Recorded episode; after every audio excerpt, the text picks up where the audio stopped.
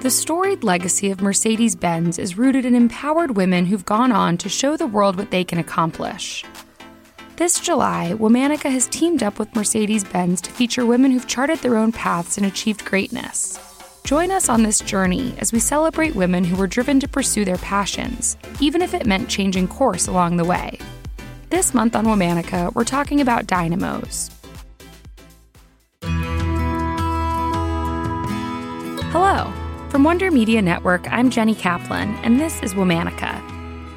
This month, we're highlighting dynamos, women who've led dynamic lives that have shifted, evolved, and bloomed, often later in life. Today's Womanican was one of the greats of detective writing. She was a novelist, a baroness, and a white haired sleuth.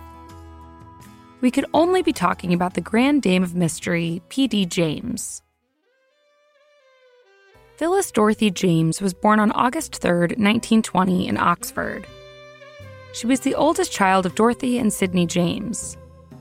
The family settled in Cambridge when Phyllis was 11 years old. Though Phyllis's writing career wouldn't begin until later in life, she realized her fascination with mystery early on. She would later tell interviewers When I first heard that Humpty Dumpty fell off the wall, I immediately wondered did he fall or was he pushed? Phyllis pursued other chapters of her life before sitting down to write. She graduated from high school into a society consumed by World War II. Her father didn't believe women needed further education, so she didn't attend university. Instead, she moved to London and got a job handing out ration cards in Manchester.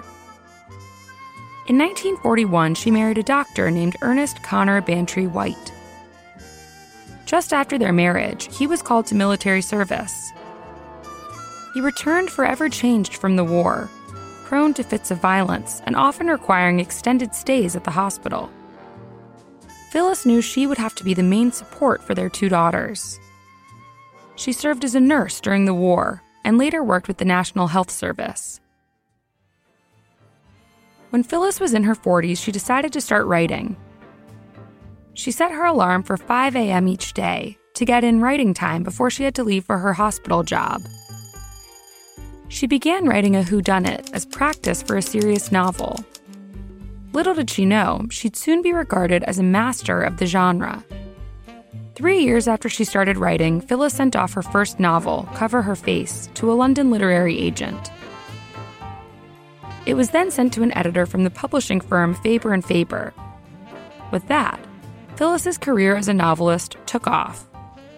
She decided to write under the pen name P.D. James, catchy and gender neutral. In 1962, Phyllis published her first book. She was 42 years old. Cover Her Face follows Adam Dalgleish, an old fashioned poet policeman solving a grisly murder in a sleepy English town. It was a callback to the golden age mystery novels of the 30s and 40s, a far cry from the hard boiled detective types that littered bookstore shelves in the late 1960s. But the novel was a hit, and so were the many iterations of Officer Dalgleish's adventures that followed. Phyllis's stories mixed together the fantastic with the mundane.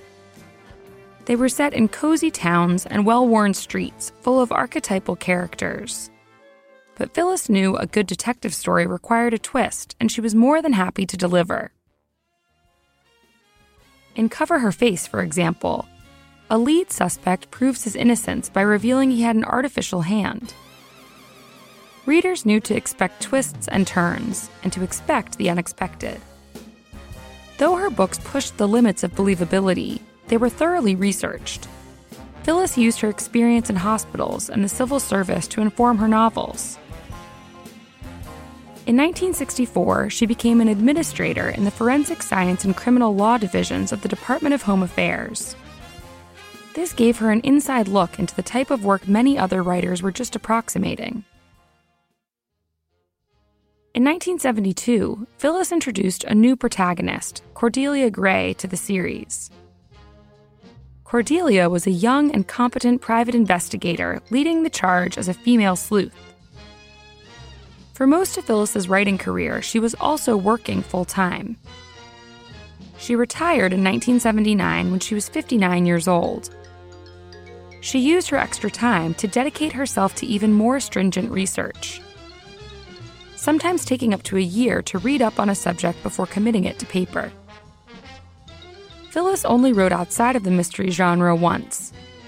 A 1992 novel was called The Children of Men, a dark, futuristic satire where the human race faced extinction by infertility.